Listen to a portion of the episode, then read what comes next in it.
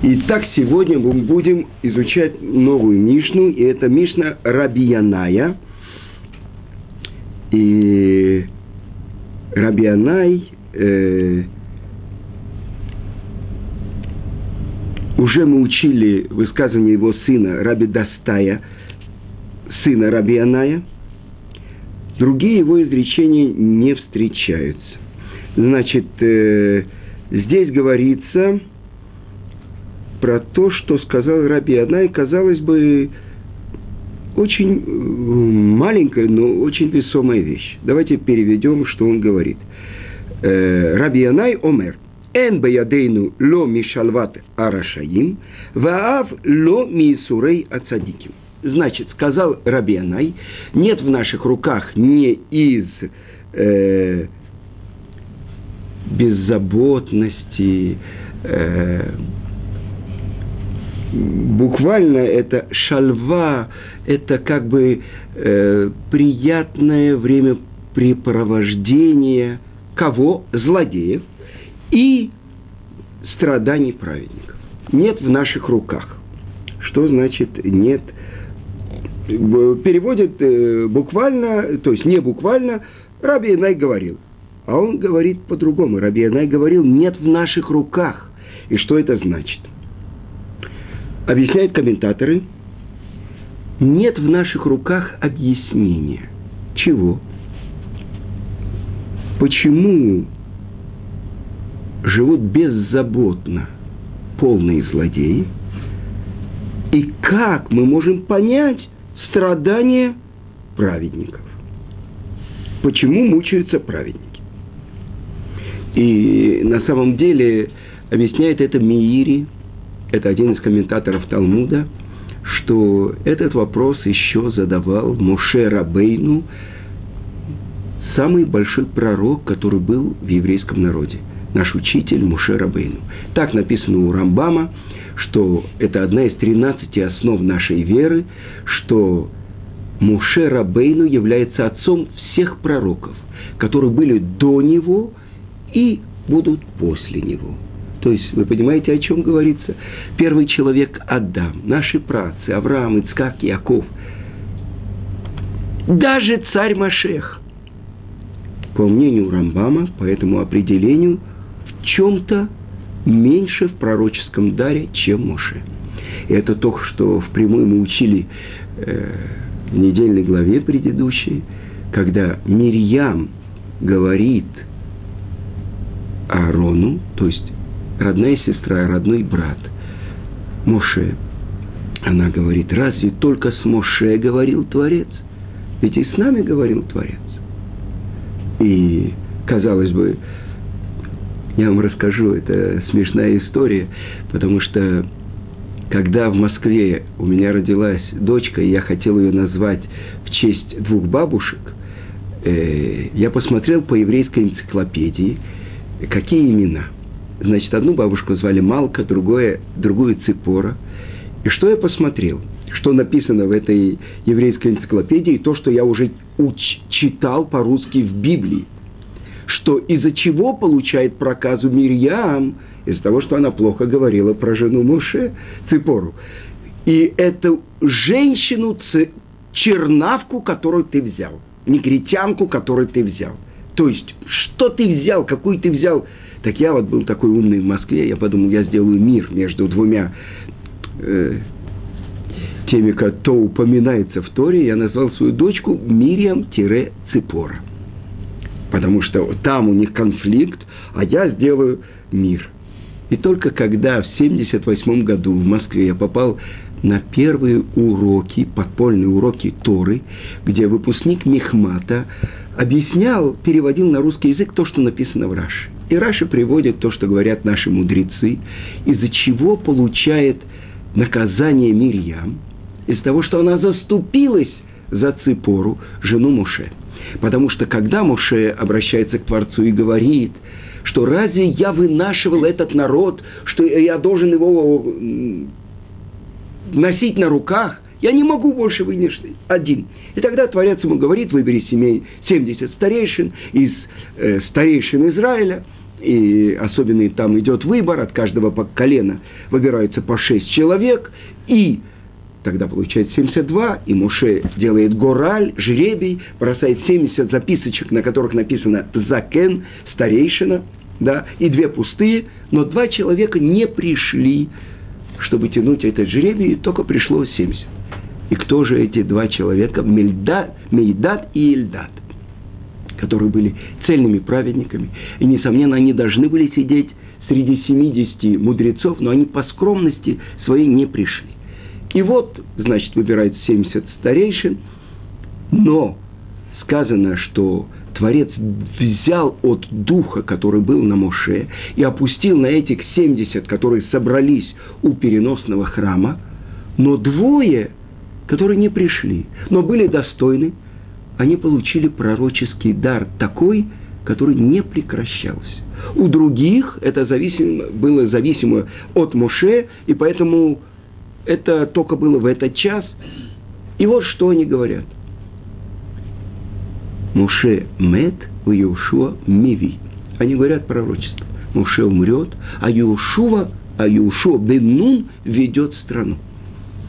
Но когда они пророчествуют, говорит Мирием, обращаясь к жене Муше, Ципоре, как счастливы их жены, их мужья стали пророками. И отвечает ей Ципора, тогда эти мужья, пророки, оставят своих жен. И тогда поняла Мирьям, что Муше оставил свою жену Ципору. И тогда, защищая ее, она обращается к Аарону и говорит, что разве с нами тоже не говорил Творец? Почему же Муше оставил свою жену? А мы продолжаем вести себя как э, семьи, как положено. И объясняет это Талмуд. Что думала Мирьям, что Муше хотел внутри себя посвятить себя так Творцу, что Творец в ответ на его просьбу ему повелел оставить семью. Но когда Творец обращается ко всем ним, троим, и э, Аарон и Мирьям должны бежать в Микву, чтобы очиститься, чтобы воспринимать голос Творца, а Муше не должен, обращается к ним Творец и говорит – не похож на других пророков мой раб Моше. Устами в уста я говорю с ним. То есть, это Творец повелел Моше. Все отправляются в свои шатры, а ты остаешься со мной здесь. Это выделенность Моше. И так мы понимаем, что Моше самый большой пророк. И это вопрос, который написан. Творец, покажи мне твои пути – праведник и плохо ему, злодей и у него благоденствие, хорошо ему. И этот вопрос написан в Гиморе, в трактате Брахот. И объясняет Творец Моше, есть у меня место, здесь скала, лица моего ты не увидишь, но ты увидишь со спины. И что же он увидел?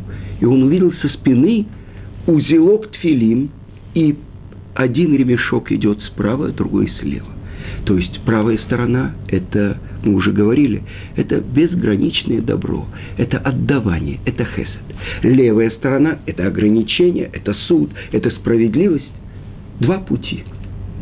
Но как же постичь пути управления Творцом?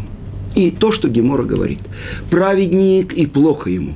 Это праведник, как дерево, которое растет в хорошем месте. И только ветви его, его склоняются на плохое место. Обрубает вот эти ветви, и тогда оно полностью в хорошем месте. Кто это праведник? Нет такого праведника, который за свою жизнь не сделал бы хоть каких-то прегрешений. Поэтому с него взыскивают здесь, что когда он отправляется туда, где оценивается вся его жизнь, там он получает только место духовного наслаждения. С другой стороны, злодеи. Нет такого злодея, который бы не совершил какие-то заповеди. Поэтому злодею платят за них здесь. Э, мы знаем, Каганович, правая рука самого большого палача всех времен и народов Сталина. Он прожил до 90 каких-то 7-8 лет. Может быть, он за свою жизнь получил долголетие. А сколько мы знаем праведников? Рамхаль прожил 39 лет. Раби Муше Хаим Люцату. Поэтому это то, что здесь сказано. Злодеи, которые, как дерево, которое растет в плохом месте, но крона его от, э, склоняется в хорошее место, значит, ему дают за эту заповеди здесь. С другой стороны, мы знаем, что наши мудрецы сказали, в этом мире нет платы даже за одну заповедь, нет такой валюты в этом мире. А как же они получают валюте? Так есть те э, комментаторы, которые объясняют, что в какой валюте человек измеряет, в такой валюте ему платят. На самом деле, злодеи. Э, пример я вам приведу, э, когда Якова Вину, после того, как он похоронил Марата Махпила Лею, у него была своя часть, он там похоронил. И тогда он обращается к Исаву и говорит, продай мне свою часть Марата Махпила в Хевроне вместе захоронения праведников наших працев. И тогда Исав, и сказано, советуется, это уже с сыном, Навайотом, сыном Ишмаэля. И говорит, ну что, продать, не продать. Тот ему говорит, ну в этом мире, что, ну будет у тебя золото. И сказано, что Якова Вину насыпал ему груду золота. Все то, что он заработал у Лавана, он перевел деньги и насыпал целую груду и они произвели купчую. То есть он продал ему Исав свое место Марата Махпила. И поэтому Яков мог обращаться и просить Иосифа, чтобы похоронили его именно там. Значит, мы видим, какой валюте выбирает человек. Исав выбрал этот мир, эти деньги, реально. И я хочу сказать, что как-то на одном из уроков Равыцкак Зильбер, мой учитель, что память о праведнике была благословенна, он сказал – он привел историю про Маарама из Рутенберга, про то, что один человек, ну вы знаете, Маарам из Рутенберга – это один из величайших тософистов, один из последних тософистов. И один из, князь, из князьков Германии его арестовал – чтобы евреи собрали выкуп. И его зять Рош, Рабейну Ашер, начал собирать деньги. Маарам из Рутенберга ему запретил это делать. Почему? Чтобы в будущем так все эти гои правители не делали, не хватали еврейского мудреца и не просили за них огромный выкуп. И он в этой тюрьме сидел и отвечал на вопросы всего мира. И к нему приходил Рош, и они учились, и написал многие ответы там. Но когда он умер – этот князек запретил его хоронить на еврейском кладбище, и его похоронили там, на кладбище среди неевреев, в тюрьме. И нашелся еврей один, который пришел говорить с начальниками, отвечающими за это, чтобы они ему продали возможность выкопать тело Маарама Юрзрутенберга и похоронить его на еврейском кладбище – и они назначили огромную сумму, он продал все свое имущество, принес им сумму, эту похорон... взял, выкопал и похоронил Маарама из Рутенберга на э, кладбище. Я был на этом кладбище, это в Ворнсе, это 40 километров от Франкфурта. До сих пор две могилы, две плиты могильные рядом. И немцы, и СС, никто ничего не мог сделать. Маарам из Рутенберга, а рядом э, этот еврей, который его выкупил. Так вот, через несколько ночей во сне появляется Марам из Рутенберга у этого еврея и спрашивает, что ты хочешь? Либо оказаться в мире правды возле меня, либо что до конца веков все твои потомки будут очень богатые и ни в чем не будут нуждаться. И он выбрал первое. Я хочу быть возле вас, учитель. И тут же он заболел, несколько лет мучительные болезни, боли, страдания, умер и так далее. Так вот, после этого урока, когда Равыц как рассказывал, он сказал, я бы выбрал деньги. Все так удивились. Он говорит, с деньгами можно сделать столько заповедей. Вы понимаете? Вот это подход, э, о чем идет речь. Так вернемся к этой теме. Одна из тем, которые сам Муше Рабейну спрашивает у Творца. Э, то, что объяснила Гемора, объяснила Гемора. Но если мы посмотрим на мир – праведнике плохо ему, страданию праведника. А кто сказал, что он такой праведник? Так объясняют. Это глупо. Нельзя так думать, потому что что это значит, то, что сказал Раби Янай? Нет в наших руках понимания. почему беззаботно живут злодеи и почему страдают праведники. Ну хорошо, страдают праведники, хорошо. Каждый, которому падает кирпич на голову, мы говорим, ну это праведник. Поэтому Рамхаль, Раби Муше Хайм Люцата в одной своей книге пишет, чтобы мы так не думали, вот этот ест мороженое, ну, злодей, а этому падает кирпич, праведник. Что мы так не думали, иногда и злодеям падает кирпич на голову. Это, чтобы мы знали, а что же на самом деле, и как это можно понять? Ведь на самом деле, как так? Почему злодей получает благоденствие? Но ведь это как бы несправедливость. Это все люди спрашивают, ну что такое? Прежде всего, мы должны понять, что это вещи выше нашего понимания. Но общие правила какие-то мы можем знать. И это объясняет Рамхаль во многих своих книгах, что конкретно почему у одного человека так, а у другого так, мы не можем знать. Но общие правила в этом есть. Так сейчас, то, что говорит Раби Анай, что не в наших руках понимания. Прежде всего, давайте ясно объясним. Почему? Потому что, например, даже если злодей сделает одну заповедь, вся его жизнь как бы в другую сторону. Вот он сделал какую-то одну заповедь. Может быть, для него эта заповедь весит гораздо больше, чем все заповеди, которые делал праведник. Для него, для него. Да, да, да, для него. Мы, и объясняет это Рамбам. Что такое? Так как мы не знаем плату за заповедь, мы не можем это определить. Поэтому не в наших руках понять. Ну как, этот кирпич, а, праведник, этот мороженое, о, злодей. Это не в наших руках. Больше того, мы это часто видим полностью наоборот. И что такое праведник и что такое злодей? Ну как, э, праведник тот, кто исполняет волю Творца. Цадик. Цедек, справедливость, исполняет полностью то, ради чего он пришел в мир, то, что он назначен. Раша, что такое ра, зло? Это объясняется в том странном глаголе, который использует Тара, когда говорит о первосвященнике, который поправляет свечи, э, фитили в семисвешнике, в минора. Сказано «Мейтив это народ», то есть «тов», добро. Какое отношение добро имеет к тому, что он поправляет фитили? И это то, что я слышал от Гаона Рамыша Шапира. Он объясняет так, что на самом деле, смотрите, из чего состоит масляный светильник? Масло, фитиль и огонь. Так что, когда масло хорошо поднимается по фитилю, значит ясный и хороший огонь. То, что выполняет полностью свое назначение, это называется тов. А что же такое ра?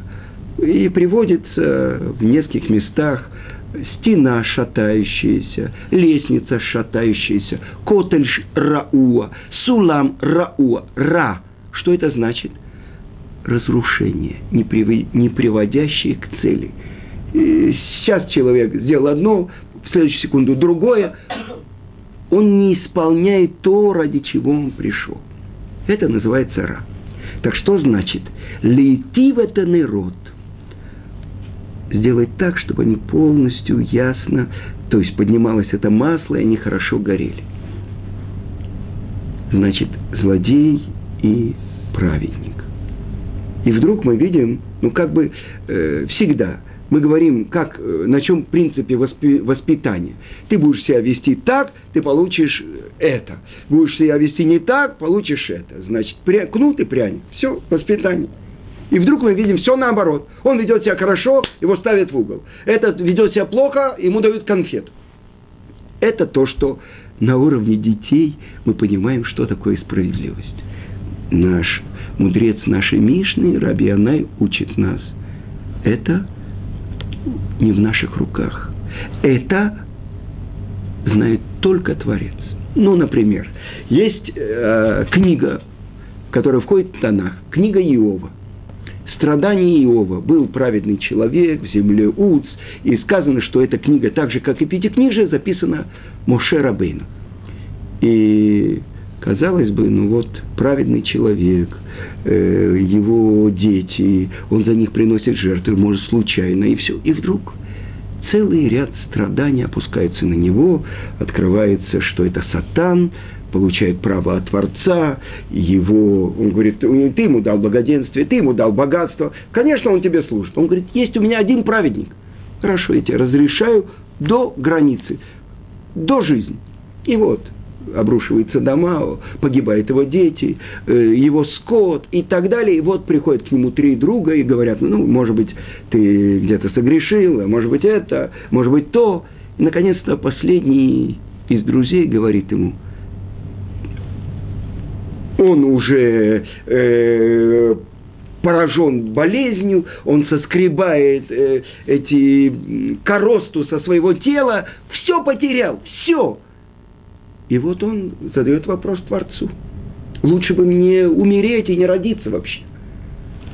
Так вот, задает ему вопрос его друг. Ты был при сотворении мира.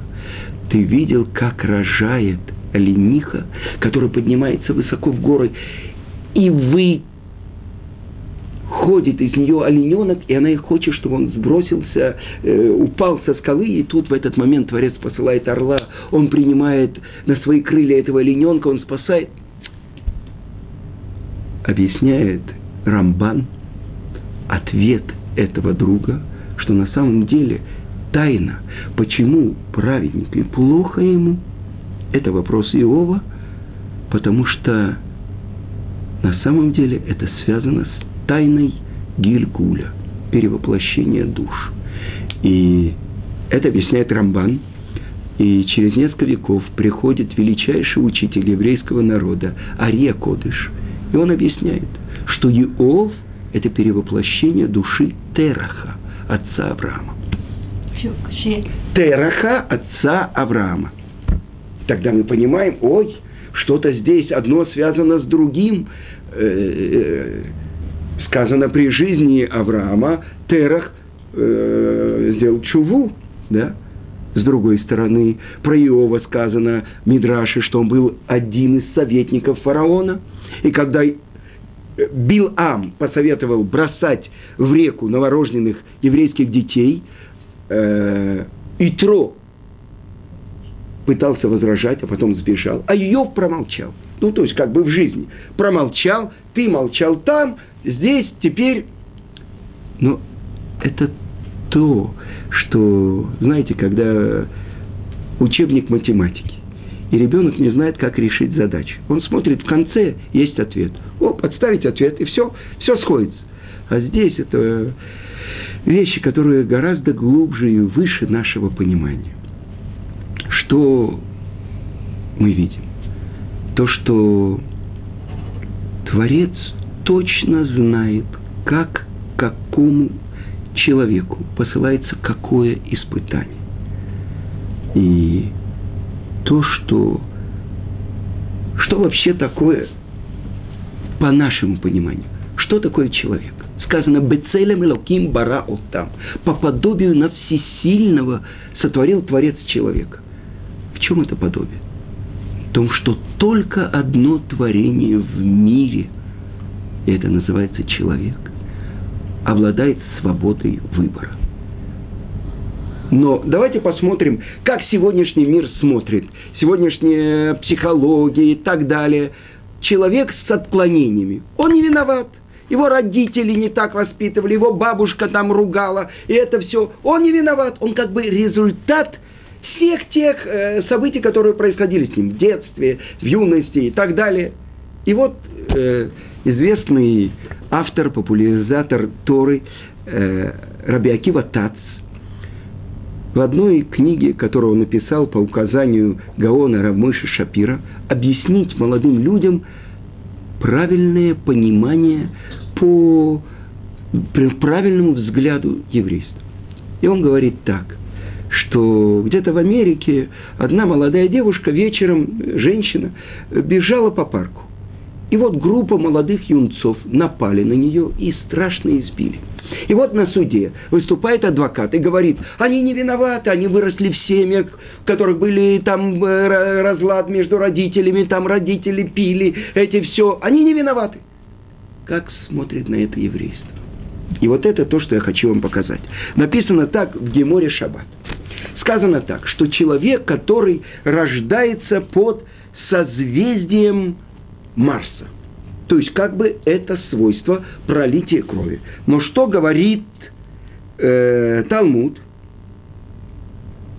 Он может быть грабителем, может стоять на перекрестке дорог и убивать людей. Да? А может быть по-другому. Он может быть шойхетом. Он может резать кошерным образом животным. Что он может делать еще? Макиз дам. Сейчас вы, тот, кто выпускает кровь. Есть такое, это лечение тогда было универсальное, как скажем, сейчас станет врачом. Но есть еще выше уровень. Он может быть моелем. И тогда все, что он делает, его пролитие крови, все мецва. И тогда мы видим, что же такое человек. Главное определение человека – это желающий. Так говорит Талмуд. А мавэ – это человек, желающий. Что ты хочешь? У тебя есть набор таких свойств, характера даже. Теперь, что ты с этим делаешь? Вот здесь определяется. Ты будешь праведником и злодеем. Или злодеем. Потому что это единственное, то, что в руках человека. И вот этот выбор, который перед человеком. И тогда, когда пророк Шмуиль увидел, когда вошел сын Ишая Давид, он сказал, он адмони, то есть он под созвездием Марса родился, он будет проливать кровь. А Творец сказал, он будет проливать кровь моих врагов. Это он. Пришел мой помазанник, а ты сидишь, стань перед ним. И это то, что мы видим. Не может человек сказать, ну что, я не виноват, во мне такие свойства, такие качества характера. Это тебе задано как задание на жизнь. А теперь что ты с этим сделал? Ты можешь быть убийцей, ты можешь быть тем, кто делает, вводит человека в брит, в союз нашего праца Авраама Вину. Вы понимаете поле и выбор человека? И вот от этих выборов зависит то, как человек переходит со ступеньки на ступень. Известная Гемора сказано в трактате Сукот, что когда приходит будущий мир праведники, они плачут.